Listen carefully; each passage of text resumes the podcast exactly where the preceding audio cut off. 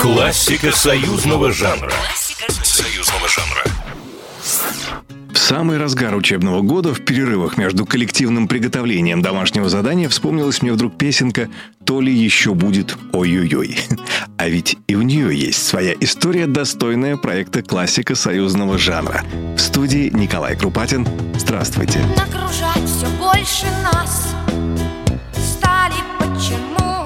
Конечно, уже трудно представить, как именно могла бы сложиться судьба композитора, окончившего консерваторию и планировавшего стать серьезным симфоническим композитором, если бы талант к написанию шлягеров не взял верх над образованием. Хотя бесспорно и то, что образование не раз пригодилось. Однажды в популярном в Советском Союзе юмористическом журнале «Крокодил» появилось стихотворение Игоря Шаферана «То ли еще будет».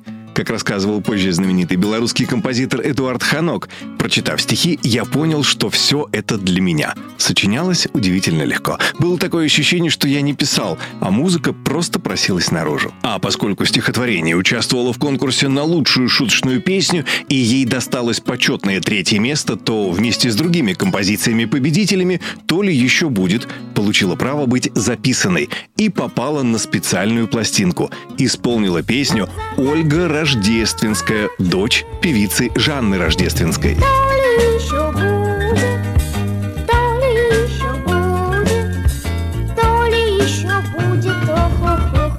Но, увы, песня из журнала «Крокодил» не прогремела. Тогда Эдуард Ханок решил попытаться показать первоклассника уже знаменитой Алле Пугачевой, с которой он по счастливой случайности был уже знаком. Но вот незадача. В тот момент, когда Эдуард Ханок приехал к примадонне, ей свою размашистую балладу «Не отрекаются, любя» показывал Марк Минков. И, разумеется, на фоне масштабного полотна Минкова песня первоклассника певице не приглянулась. Но надо знать Эдуарда Семеновича. Спустя пару лет, когда Кристина Арбакайте пошла в школу, ему удалось напомнить Пугачевой о песне, как говорится, по поводу, и даже договориться о записи. Но и в этот раз оказалась не судьба.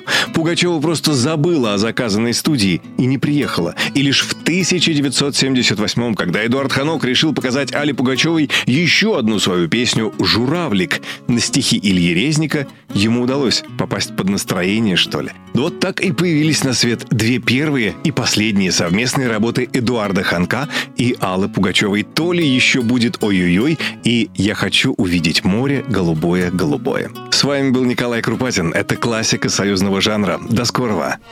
Классика союзного жанра. Классика союзного жанра. Программа произведена по заказу телерадиовещательной организации Союзного государства.